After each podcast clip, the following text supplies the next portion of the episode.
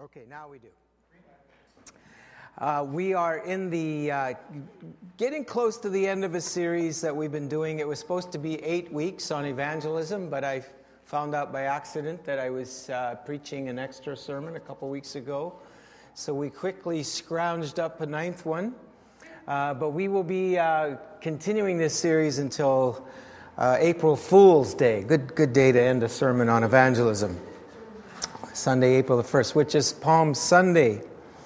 And uh, we've been uh, talking about how that if we understand the good news, uh, if we get it, we're going to give it.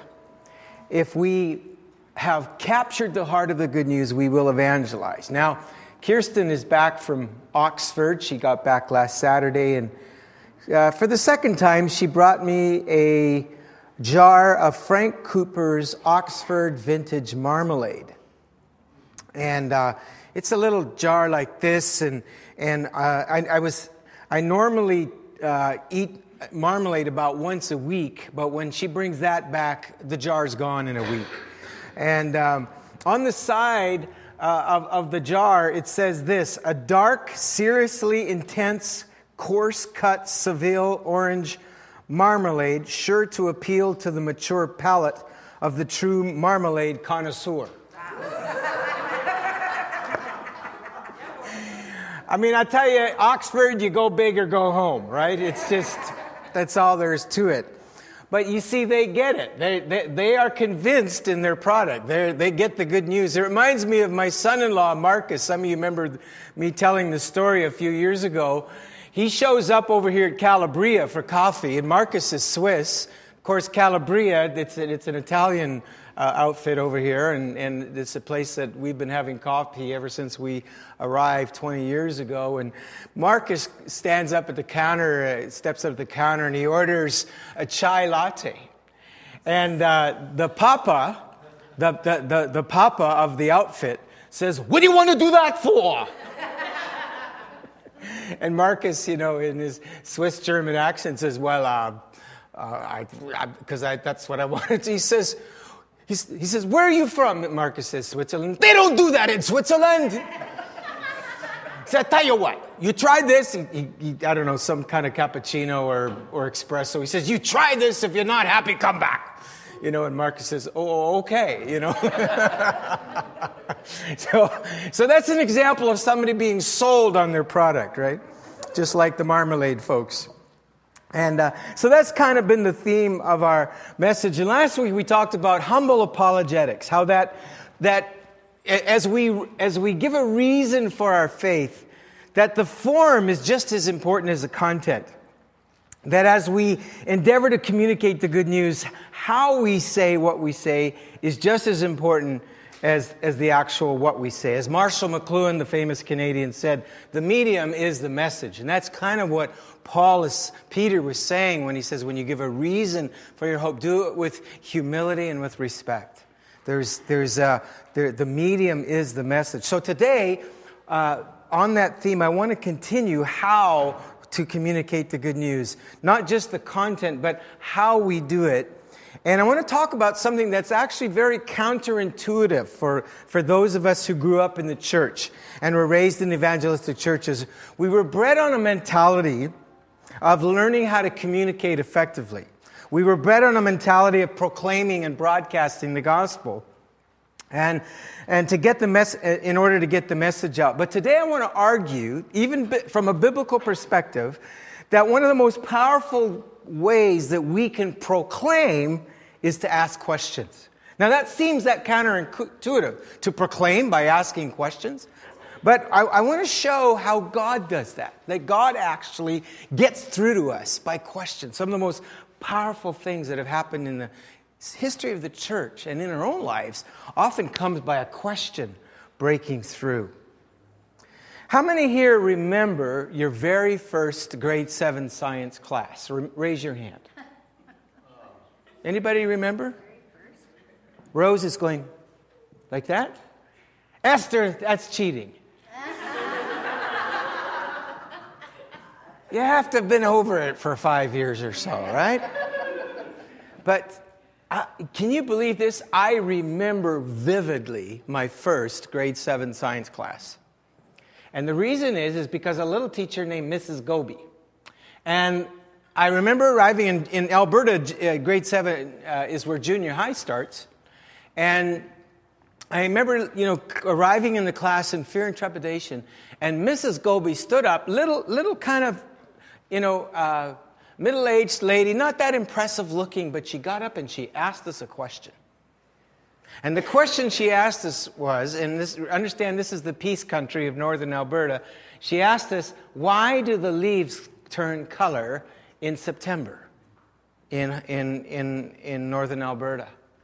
Now, we grew up in an, in an area, northern Alberta, the seasons are a lot more distinct than here. In, in northern Alberta, it's summertime, and when it's autumn, it's just bam, it's autumn. It doesn't, you know, it, all of a sudden the frost comes, the leaves turn color, a wind blows, and in two weeks they're gone, and it's just bare. And then, how many know when winter comes, it comes? It's just bam, you know.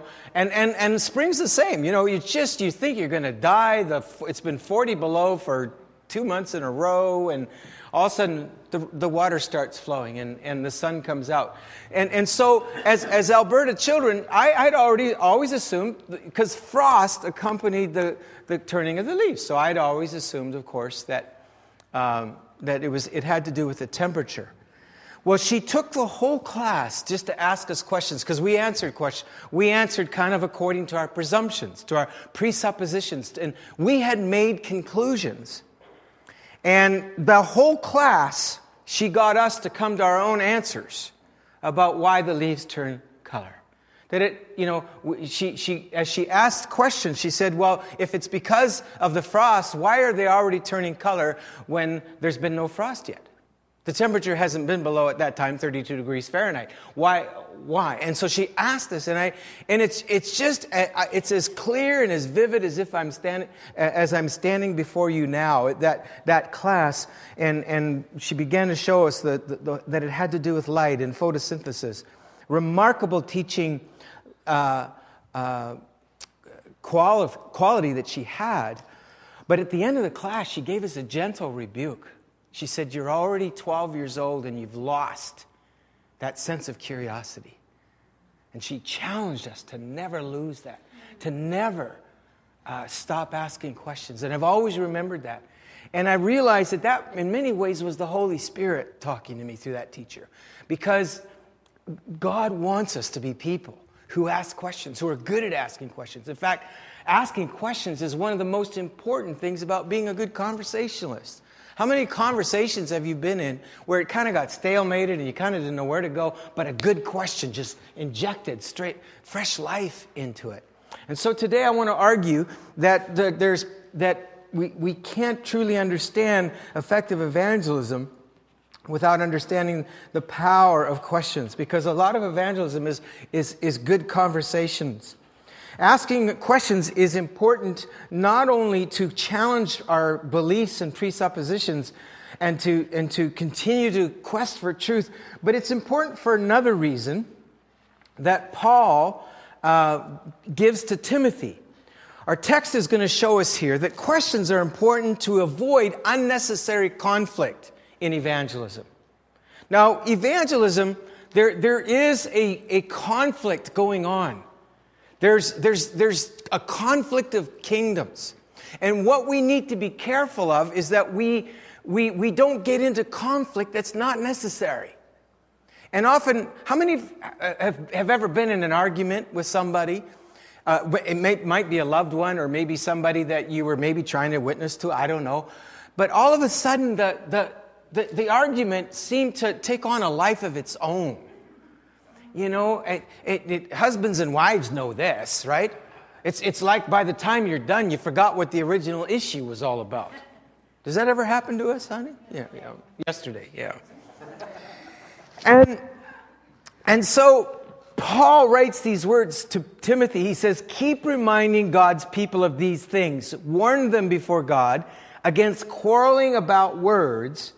It is of no value and only ruins those who will listen. Now, the word quarrel comes from the Greek word logomachio, Logo is words. machio is, is quarreling. And I'll, I'll uh, it, it's striving about empty and trifling matters.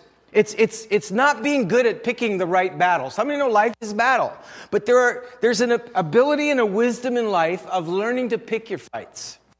And often quarreling is, is fighting over things that, it, you know, uh, uh, in, in, in church life, there, I can't tell you the number of times every week where I go, you know what, that one's not worth fighting for.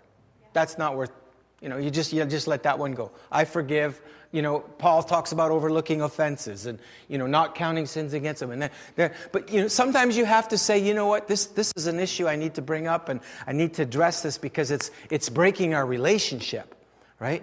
But if, you, if, you're, if you're going through life nitpicking, nit, nitty picky about every little thing, you know, if, if you're with, especially with you, when you're living and working with people who have a different value system than you do. They have a different authority for, for what they believe is right and wrong, and we'll talk about that. And if you're nitpicking, you know, somebody tells an unclean joke or they say a word that's off color. I, told, I talked to you about my boss last week that would often take the Lord's name in vain. I, I just felt like God said, that's, that's not the core issue here. You know, the, the F word is not the core issue. I many know there's more important issues than the F word? That's why I like Battlestar Galactica, because I can just say frak as much as I want, right? Um, but it's, it's, it's just not the issue. It's just, it's, there, there's more important issues in life. Now, yes, hopefully at some point God's going to help clean up our, our language and all of that, but, but, but there's more important issues. And so, uh, an example of a quarrel, quarreling about words, is, is, is this recent video that came out and went viral on Facebook by the young guy that did a so so rap on why I love Jesus and hate religion. Anybody see that one? Now, it, it's, it, it went viral, and, and, and then a little bit later, the Catholics did a pushback on why I love Jesus and religion. Right? So there was this, there was this kind of on the internet. But as you begin to study and look at what they were talking about, you begin to realize they're both saying the same thing. Right? that when one person says religion, they mean their faith. When another person says religion, they mean dead legalism and dogmatism and, you know, uh, rules and regulations. But you get them together and you say, well, what do you mean by religion? And you get them to define terms. See, questions help remove the smoke screen of conflict that often happens. And that's what you want to do when in evangelistic conversations is you want to get rid of the smoke and get to the core of the matter. And Paul goes further and he says this, don't have anything to do with foolish and stupid arguments. He's assuming that we will know when something is becoming a stupid argument. He will, he will, he's assuming that we have this discernment to go, you know what? This is a stupid argument. This should not be happening right now, right? So he says, don't, don't have anything to do with those uh, because you know they produce quarrels. Now, here's the same word quarrel. Again, it's the word makio, which means a, a combative person, a fighting, div- divisive, striving person. Divi- divisive, yeah. who, who doesn't nitpick about how you pronounce words, you know, those kind of things, right? Thanks, Gordy. We, we, we set that up beforehand, didn't we? I'll pay you later.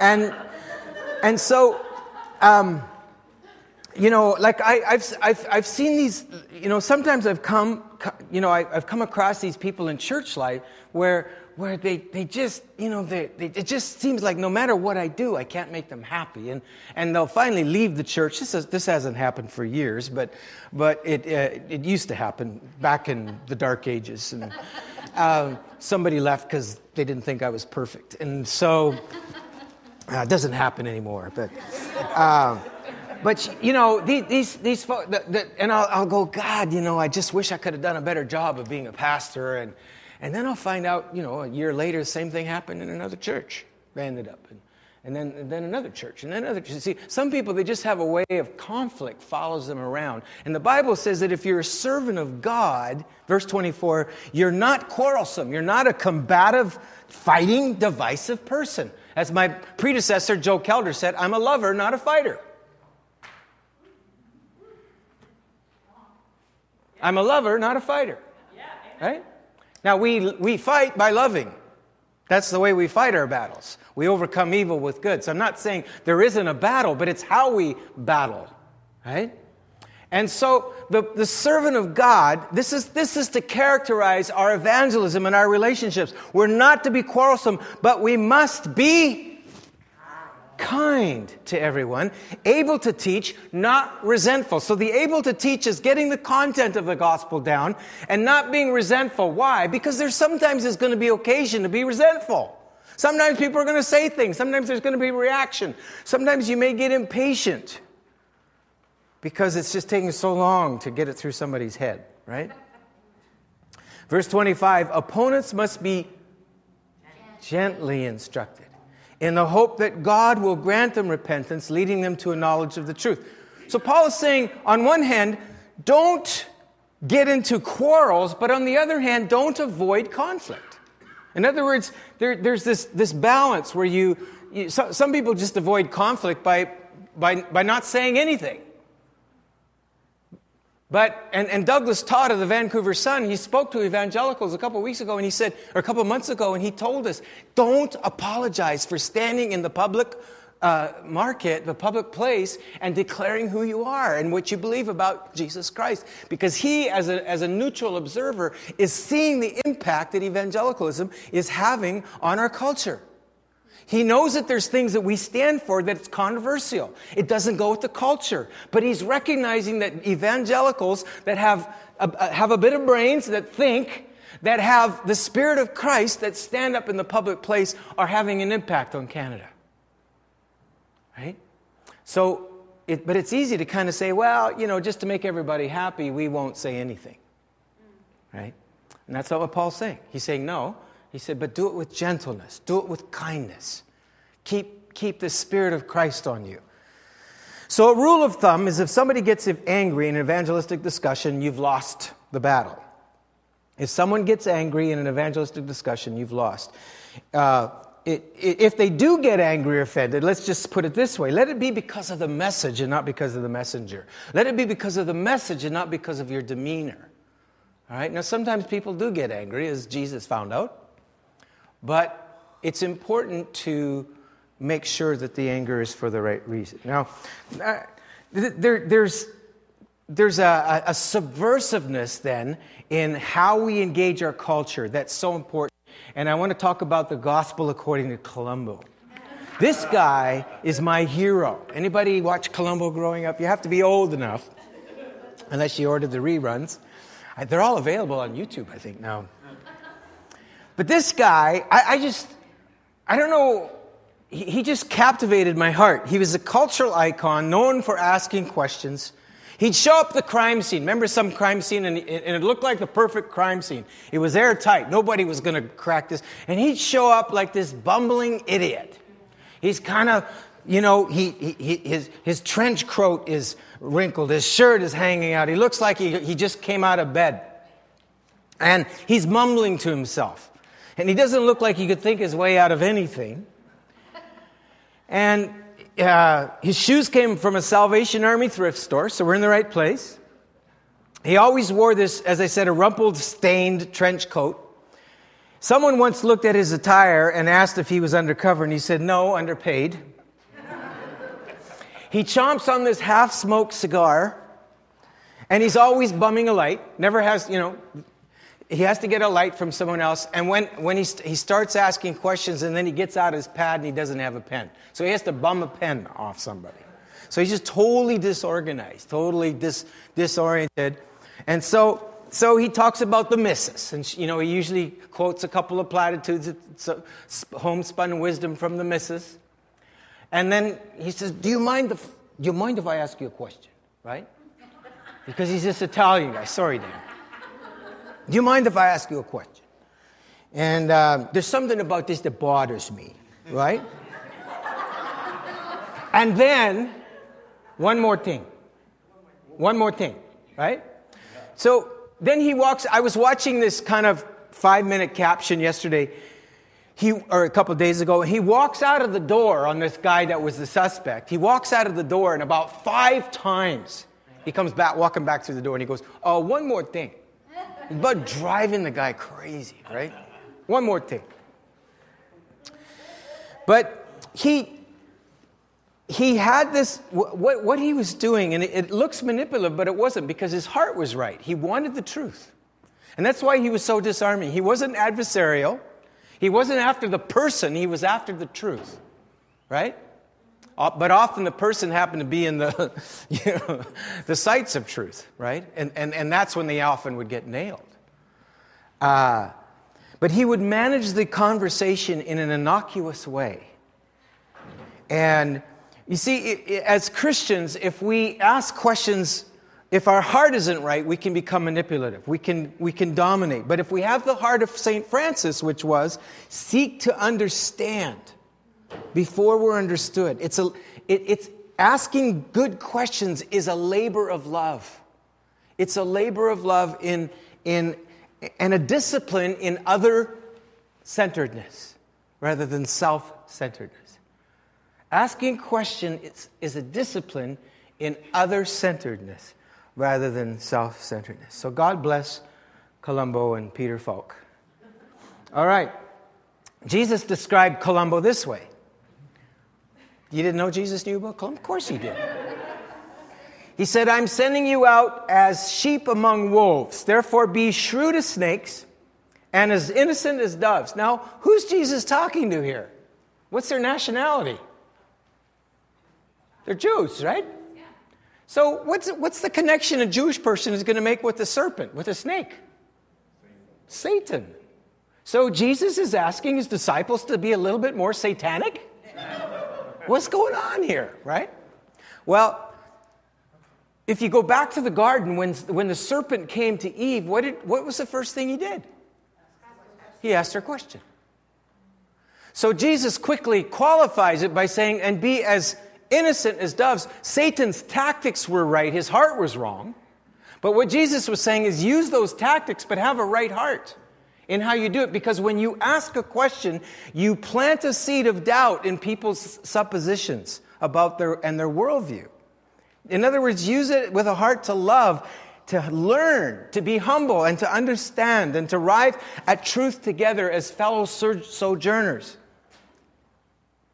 So the question I have for you is what in, in the Gospels, what is the first thing we ever find Jesus actually doing.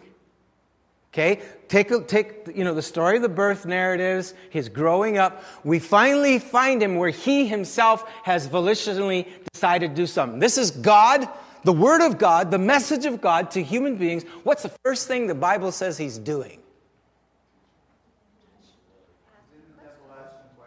He's, ask, he's listening and asking questions.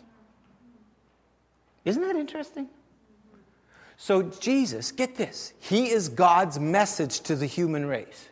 He is called the Word of God many times, isn't he? And the first time we find him, he's listening and asking questions. Luke chapter 2, I think somewhere around verse 42. Right? And that didn't stop. Yes, he became a great teacher, of course.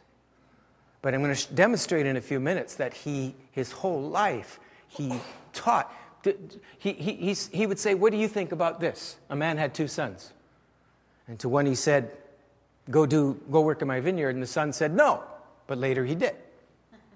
And then another son said, Sure, I'll do it. But then he didn't. Which one do you think did the father's will? Like, how many, how many times did he teach like that? He'd ask them. What does the scripture mean when it says, David said to, the Lord said to my Lord, sit at my right hand? How can he be his Lord if he's his son? Like he constantly asking questions like that. Jesus knew the power of questions. And, and God, through scripture, would ask questions. You know, I, I, the book of Job, Job's suffering, and he spends what is it, 30, 35 chapters asking questions, uh, interrupted by his friends who are trying to give him platitudes and, you know, shortcut answers. But he gets to the end of uh, his, his, his rant, and God comes, and, and what does God do? It takes five more chapters to ask, or four, four chapters of questions that God asks Job. And Job's going, uh, I don't know the answer to that one. No, I don't know that one either. No, no, no. Right? Four chapters of questions. Did you know that the vineyard probably would not exist if John Wimber hadn't heard God ask a question a few times? Remember, he was in that great church that was growing, the Quaker church? And he just chewed somebody else, somebody out because they weren't reading their Bible and praying enough and going to church enough and tithing enough or whatever, whatever. And he walks out of the church and he hears God say, Would you go to this church if you weren't paid? And it stopped him dead. Stopped him dead. Right? That's a good question for pastors, isn't it? um, how about this one? Remember that little lady that came up to him and said, When are you going to use your authority? That was her prophecy to him. you know, it, it, was questions that stopped him cold, stopped him in his tracks. And thank God he listened to them. Thank God he heard those questions. So, questions helps avoid an arrogant and preachy tone in our lives to maintain a posture of humility. It also helps us uh, to stop wasting time where people are not truly hungry for truth. So, for example, Jesus comes into this, uh, the temple courts. This is near, near the end of his ministry. And while he was teaching, Matthew says, the chief priests and elders of the people came to him, and they said, By what authority are you doing these things? They asked. And who gave you this authority? Jesus replied, I will ask you one question. Isn't that interesting? So they ask him a question, he answers with a question. Now, what had he just done? He had just cleaned out the temple. Remember that? That was kind of a uh, cheeky thing to do, right? So they said, Well, who, who gave you the authority to do that? And he, he responds, Well, before I answer your question, let me ask you a question. Now, how many know it would have been easy for him to just try to answer it? What's the obvious answer? Who gave you your authority to do this? God. Now, what would have happened if he'd have said God? They'd have said, Well, we don't think so. He said, Well, I think so. Well, we don't think so. Well, I think so. Well, then, then it becomes this argument. This, no, he didn't. Yes, he did. It reminds me, I don't know why I'm thinking of this stupid story of the guy that walked into a me- mental institute. And he comes up to this guy and he says, Hi, what's your name? And the guy says, Napoleon. He says, Oh, yeah, who told you that? And the guy says, God did. And the squeaky voice from the other side of the room goes, I did not. I don't know why I thought of that story, but I just thought of it. Had nothing to do with my sermon. And, and so there's, there's this. Um, there's this reason why Jesus answered that that way. You see, he, the, he discerns that there isn't a true hunger for truth. And so, and he, he gets it right because it says they, they um, he, he, oh, sorry, I, I, didn't read the part where he, um, he asked them the question. The question is John the Baptist's baptism, where did it come from? Was it from heaven or of human origin? So they, they went to enter and they went, oh, oh, huddle up, boys. We better get together and talk about this because the people absolutely loved John the Baptist. He was a very popular preacher. But the thing is, he didn't go into the temple, into the sacrificial system, and go through the cultus. He, he kind of he kinda was out there. And, and so the religious leaders didn't like John the Baptist, but John the Baptist had an authority, he'd heard from God, and the, and the masses really loved him. And so they got together and they discussed it among themselves. And they said, if we say from heaven, he will ask, then why didn't you believe him? But if we say he's of human origin, we are afraid of the people, for they, are, they all hold that John was a prophet.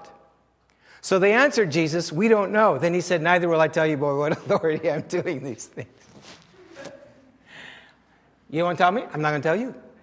Now, why? Is he just being cheeky? What's, what's going on there?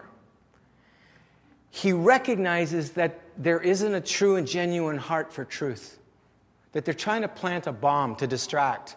They're trying to undermine him. And this is going to happen sometimes in our evangelism. How many know that there's hot button issues that Christians are asked about that will try to sidetrack us about Jesus? Someone will try to throw a hand grenade into the conversation to undermine and dismantle everything we said. See, this guy's a bigot. So why should we listen to anything he said? You know, you get asked these questions, and, you know, and, and a lot of the things that, that get thrown at us this day has to do with, in these days, has to do with sexual mores.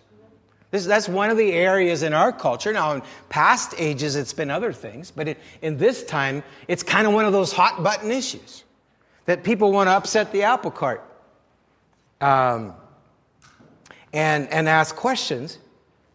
And um, what I, I have found is it's very important to, to make sure that we learn the art of asking questions to get to the heart of the matter.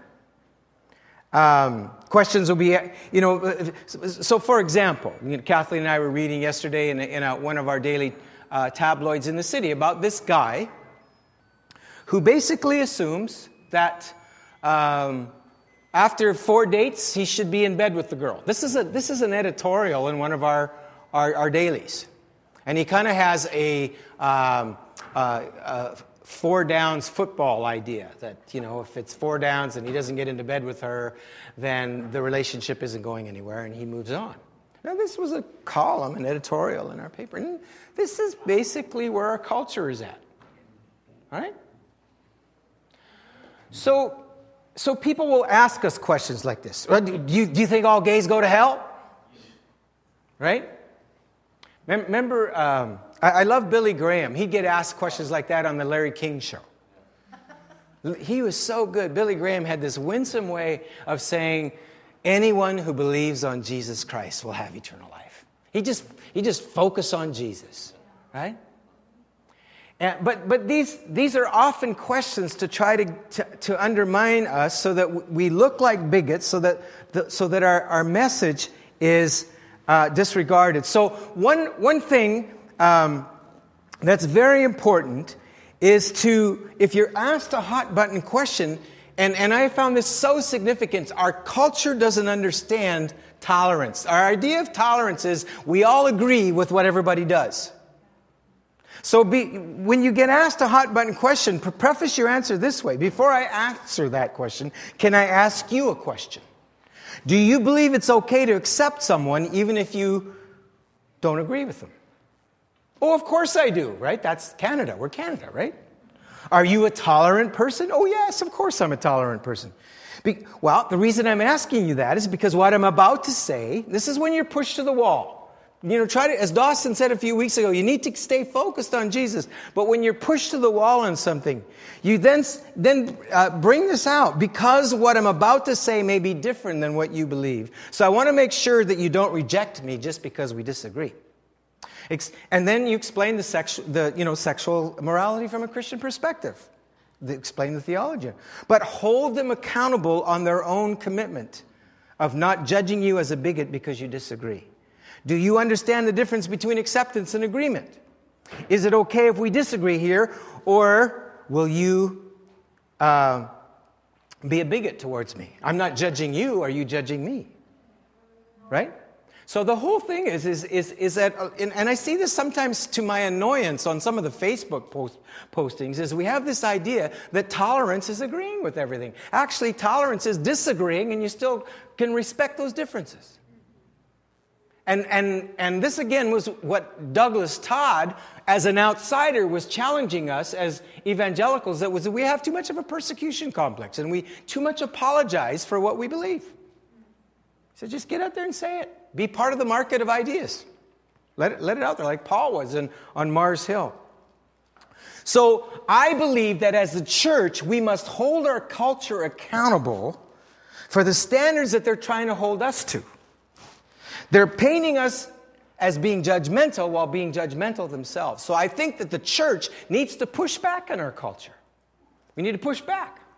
And gently, lovingly, but say you, you believe in tolerance, you believe in differences. So that's one example of, of how questioning, uh, asking is very important to be wise as a serpent and harmless as a dove. Now, just to wrap this up, there's three kinds of questions in our conversations with people that, uh, that, uh, that we want to outline here. The level one question is what questions? What do you believe about spirituality? What do you believe about God? What do you think? You know, those kind of level one questions. Um, I used to go out, I don't do this as much anymore, although some of my colleagues do in the city. I used to go out with a little questionnaire.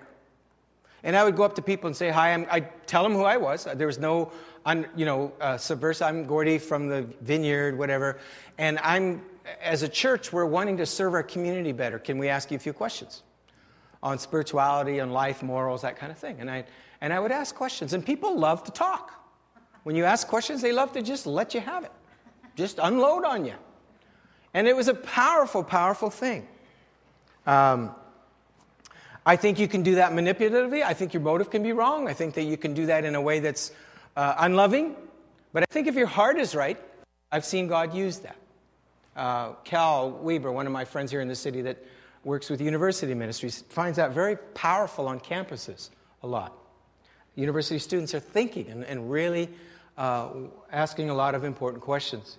The second question is a level two question is why? Why do you believe what what you believe. How did you come to that conclusion?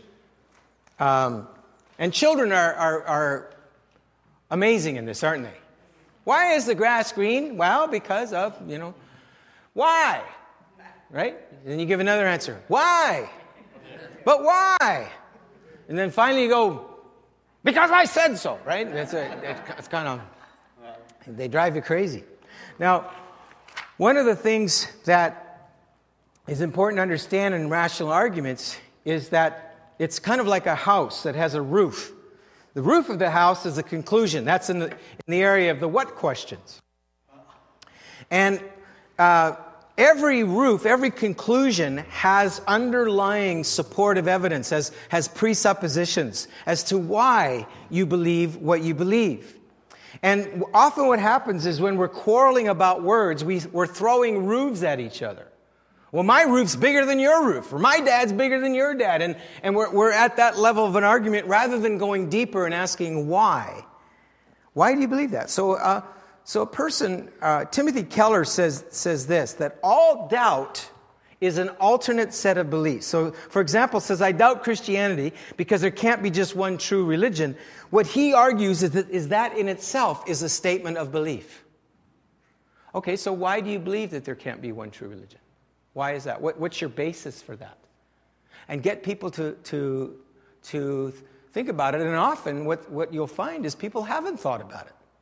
Again, it's just, they're, they're, it, it's just like Mrs. Goby in grade seven. We've we start, started to assume something. And our culture, we're constantly being uh, brainwashed, as it were. There's constant uh, propaganda, the party line. And so it's important as Christians, as people, as humans, to constantly push back with questions. Well, why do you believe that? What's your basis for that? Um, and so you have actually um, the wall. The walls are the premises. There, what, what evidence do you have for that belief? I want to just show you something here. Uh, I, for example, I could stand up in front of you and say to you all, "This is my roof. My roof is this is not an apple. This is a pear, right? Now, you, you could, we could argue, well, yes, it is. And I could say, well, oh, no, it's not. Yes, it is. No, it's not. We could be arguing at that level.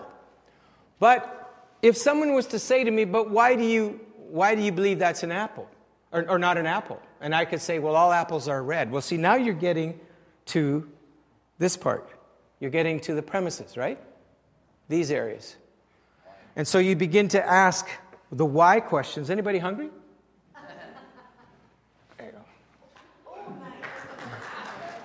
I washed it, by the way. See, the other thing is, is, uh, is on the apple, I had a little tag that I pulled off when I washed it this morning that says golden delicious. All right? Didn't say apple. So I could have assumed, well, that's a golden delicious pear, right?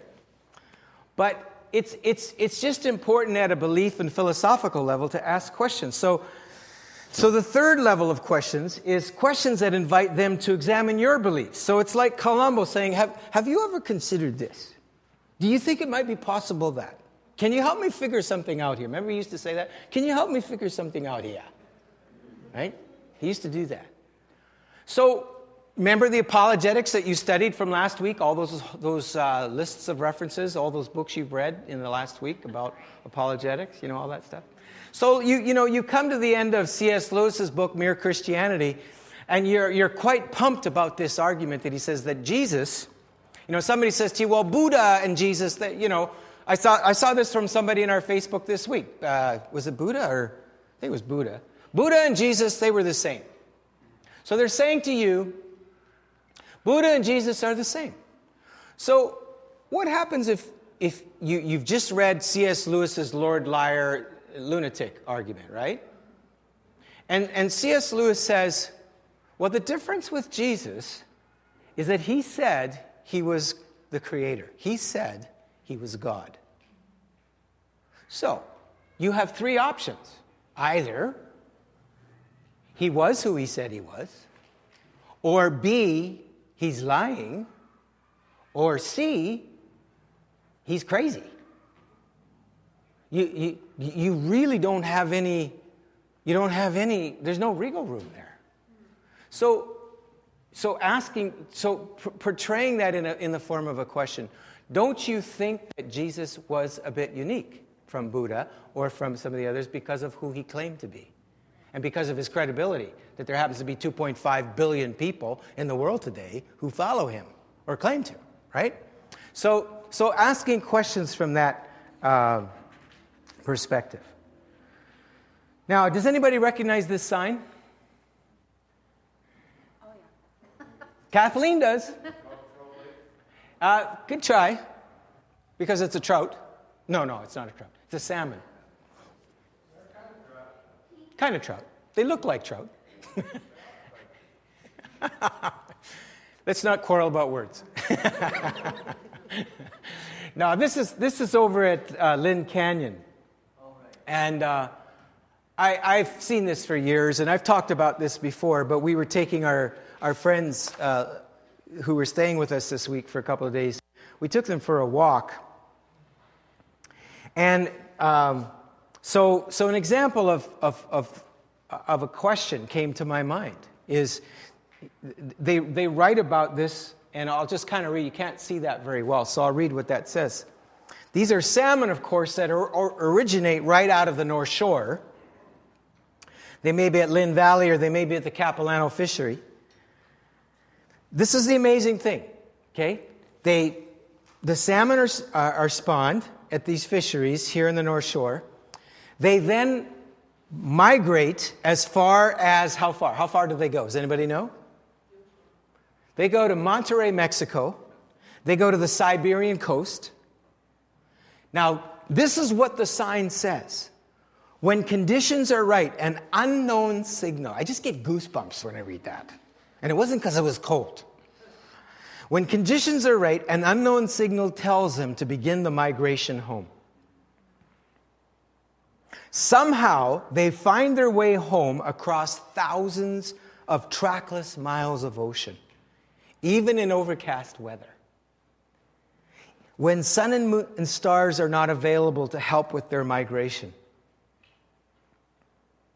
Reaching the coast, they pick up the scent of their home river with noses so sensitive that they can detect dissolved substances in parts per three, followed by 18 zeros. It's unbelievable, right? Uh, and, and, and there are scientists and uh, uh, people involved in, in, in, in, the, in the life sciences will tell you that there, these kind of stats are all over creation right now. Just the, the stats of even being able to, for the, for, to have an earth that supports organic life. It's so unbelievable. And the only way that Richard Dawkins could figure it out is because of the odds are so, so great against even matter existing, let alone in organic life, that the only answer he has is there must be just billions of universes out there that up the chances of it happening by chance, and maybe it was aliens. How much evidence does he have for it? Nothing. So we're talking about a belief system, right? So asking a question is is it possible that the incredible, what are the chances of um, of, of all this design of there being a designer behind it, right? And, and, and so asking questions. So I hope that's helpful. Those, those are just uh, examples of, of questions. And, and uh, I encourage you to take um, questions that, that are being, uh, or objections to the faith that, that you've heard, and, and praying and thinking about good questions that, that could be asked to get people to talk about the presuppositions. So, in conclusion, for reflection, this is just for our own character and just our posture of humility to take on the posture of St. Francis, which is to seek to, to, to understand before we're understood. Do I find it easier to ask questions or to make statements? Do I find it easier to ask questions or to make statements? In my conversational skill, am I more of a proclaimer or an asker? And ask yourself, how might my conversational preference be helpful or non helpful in evangelistic or any conversations? Remember what I said last week? The lowest form of advice is advice that hasn't been asked for. Right? so, learning to be an asker, learning to be a person who, who, who's inquisitive, inquiry. You know what? This is good for marriages, right? This is good for just brother and sister relationships, brother brother relationships, uh, sister sister. It's with your kids. You know, boy, especially when they hit teens, man. I, most of my teen years with my kids was was questions. That the, they they become daddy deaf to me to me telling them stuff, but questions often got them thinking and brought out conversation uh, that that were very helpful. And you know, if, if, you're, if, if somebody's accusing you of being manipulative or that you're, the way you're asking questions isn't helpful, get someone you trust again to, to critique lovingly your tone. You know, you sound so angry all the time, right? It, you know, Kathleen used to say, Well, why are you so angry? I said, I'm not angry, right? And, and our self awareness can be really low, right? in, in conversation. So, so pray for one another and critique one another and love so that we can, we can model to our generation the, the heart and the spirit of Jesus, who is crying out for answers. This, this generation is crying out for truth. There's just so much confusion out there. And I think one of the greatest uh, apologetics that we have to work with today is this whole cry for justice in our world today. This generation wants justice. And so the question is what's your basis for justice? What, who, who decides what's right and wrong? It goes back to the moral law argument of C.S. Lewis that he writes in Mere Christianity, and Paul wrote in Romans 1, right? So, so our generation is hungry for truth. And justice, I think, is one of the doors that God is opening. Uh, so let's pray. Uh, Lord, we present to you our our hearts and our, our attitudes, our words, not only what we say, but how we say it. And we're hungry. We're hungry, Lord, to be more effective, that, that the saw be sharpened in our lives. Lord, it, you said to not say there's four months till harvest, but the, that the, the fields are white unto harvest. And, and so, if that's true, then we have friends, neighbors, colleagues, people that are hungry for truth. And all they need is a, is a, a loving, wise, humble person in their life that they can engage with and not be threatened by. And even if, if we don't necessarily agree on worldviews, that, that we can do that humbly, we can disagree humbly and gently while pointing people to the truth. So, Lord, would you, would you come by your Spirit in? I ask you, Lord, for a harvest in our church. I ask you, Lord, that you will add over this church, over the next year, you will add just dozens and dozens of brand new babies. I didn't even know that I was going to pray this, but I'm just feeling this prayer coming. Lord, would you add to our numbers people, and, and maybe they're not even Christians yet. Maybe they're just seekers. Maybe they're just want to walk and, and, and, and watch and learn. And Lord, they may be from the gay community, they may be the transgendered community, they may come from the drug addicted, Lord, the mentally ill, the Lord, the, the business community, the, the yuppies, the people that are so hooked on money, but they're finding their, their emptiness in their heart. That we could walk with them and gently and kindly, Lord, ask the questions that they need to be asked. Help us, Lord. Hmm.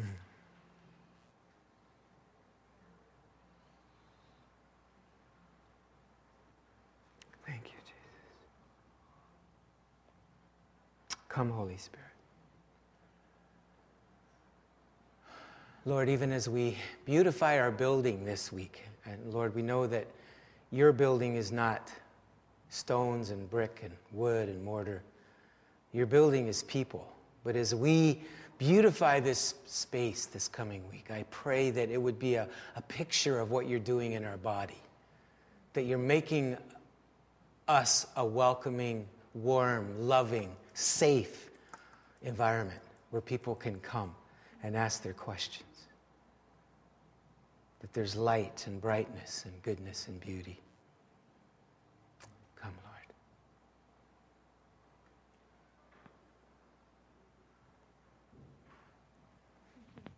Yeah, Lord. Just feel like we should maybe pray for each other that we have this magnetic sense of attraction, not that we're uh, attracting people to us because of our personality, but it's a spiritual sense of belonging. Because I've become aware of, like, as Gordy's been preaching and teaching us, many of us still think that we can only be Christians if people believe the same thing we believe. And, and my experience has been that people need to belong and be very comfortable in being my friend uh, and then gradually they can make choices in their own belief system. But we're so like, well, if this person doesn't believe what I believe, then they can't be my friend. Does that make sense? So I just feel like God wants to give us the sense of it's okay for them, you know, to belong. To they can be my friend. I can be their friend. And I think that sometimes we have this we're over here and they're over there. So I really believe that God wants us to have a sense of acceptance. Yeah. I think uh, what I'm sensing is that some of us have, just like I said last week, you can't show gentleness if you haven't been given gentleness. You, you give what you've received. And some of us have needed healing in that area well, in the same way, uh, I'm sensing some of us have been in environments where you had to toe the party line or you were out. And, and so, if that's all you've had modeled to you, that's what you tend to give again. And God wants to just show. I think one of the most healing moments for me that I ever had in this area was a few years ago in Regent College when they had a forum and they had about two or three professors stand up and seriously disagree on a theological issue. And then I watched at the end of that conversation how they loved each other in spite of that. Well, I think they had two professors talk about the, uh, the leadership of women in the church. One, one was, was kind of this uh, complementarian, uh, it should be men that lead and elders, and I know some of you that sounds like from Mars nowadays, but, but then someone else stood up and talked about egalitarianism, why women need to be given authority and leadership as well. And they, they, they, they debated, and, and they still were respectful and loving to one another. And I think that's, uh, that some of us some, need some healing, and, and we want to invite you to, to get some prayer into that area. Uh, go ahead, Joanne. I uh, had a little bit of a heads up on today's topic because I'm um, preparing to share next week's sermon, and um, and so. Uh, Gordy had given me a reference for some of this source material already, and I was looking at it this week, and I had already been thinking about asking questions. Um, but I'd also been thinking about my topic for next week, which is speaking the truth in love.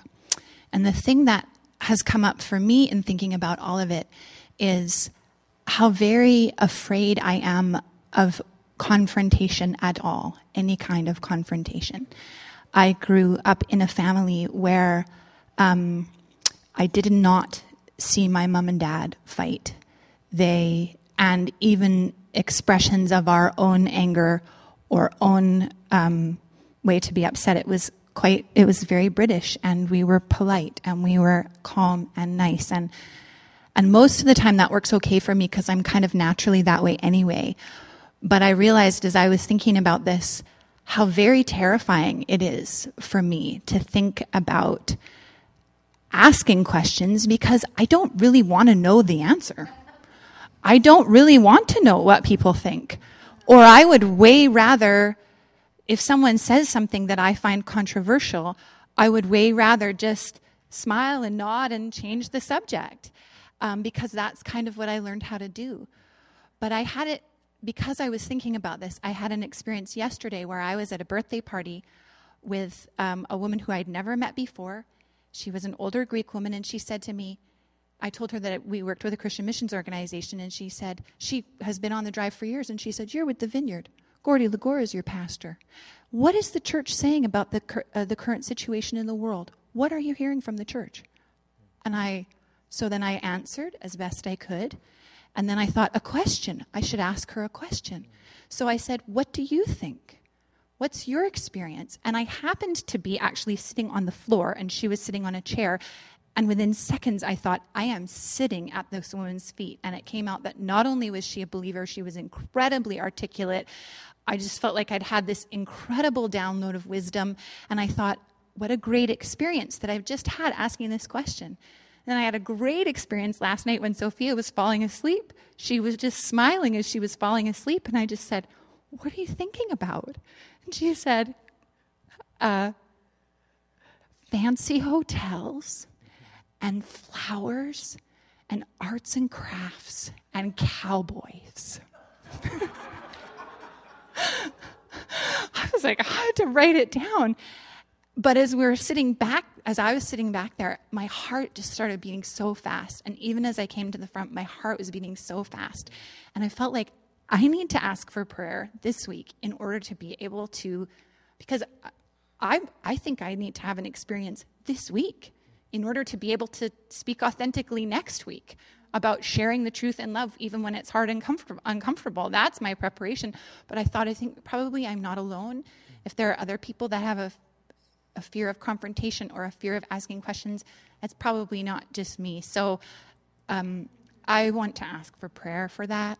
And I just wondered if there was anybody else who would want to pray with me for that. That if you grew up in being told that it's not okay to ask questions or it's not okay to confront people or that you don't show if you disagree, you don't say anything if you disagree.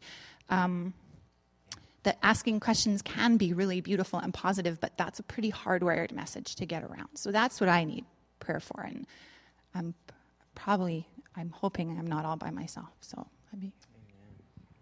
Thank you, Joanna. Remember that, uh, that time where the disciples said to Jesus, or, or, Jesus told them about dying and rising again. And, and Luke, or one of the writers, says, it's very graphic. He says, uh, they didn't understand what he meant, and they were afraid to ask him. Yeah. Which explains why, when the death and resurrection of Jesus happened, they didn't get it because they hadn't asked questions earlier. And I think that it's really, that's really spoken to me to not be afraid to ask the hard questions, the awkward questions, the difficult questions. How many have ever been in a classroom where you thought, oh, that's a stupid question, I shouldn't ask that, and then the person next to you asked it? And you go, oh, man, I, right? So don't, if you're thinking the question, probably other people are too. What I want to do is pray for us, and then, and then if you want to follow through with more prayer from these words that Kathleen and Joanna have given, uh, to, to, turn to each other and pray or to um, uh, come forward for prayer here at the front. Um, but I want to pray for us that God would, and this is for me too, that God would help us to ask good questions. Just really simple. If you'd like that, just stand to your feet and we're going to pray.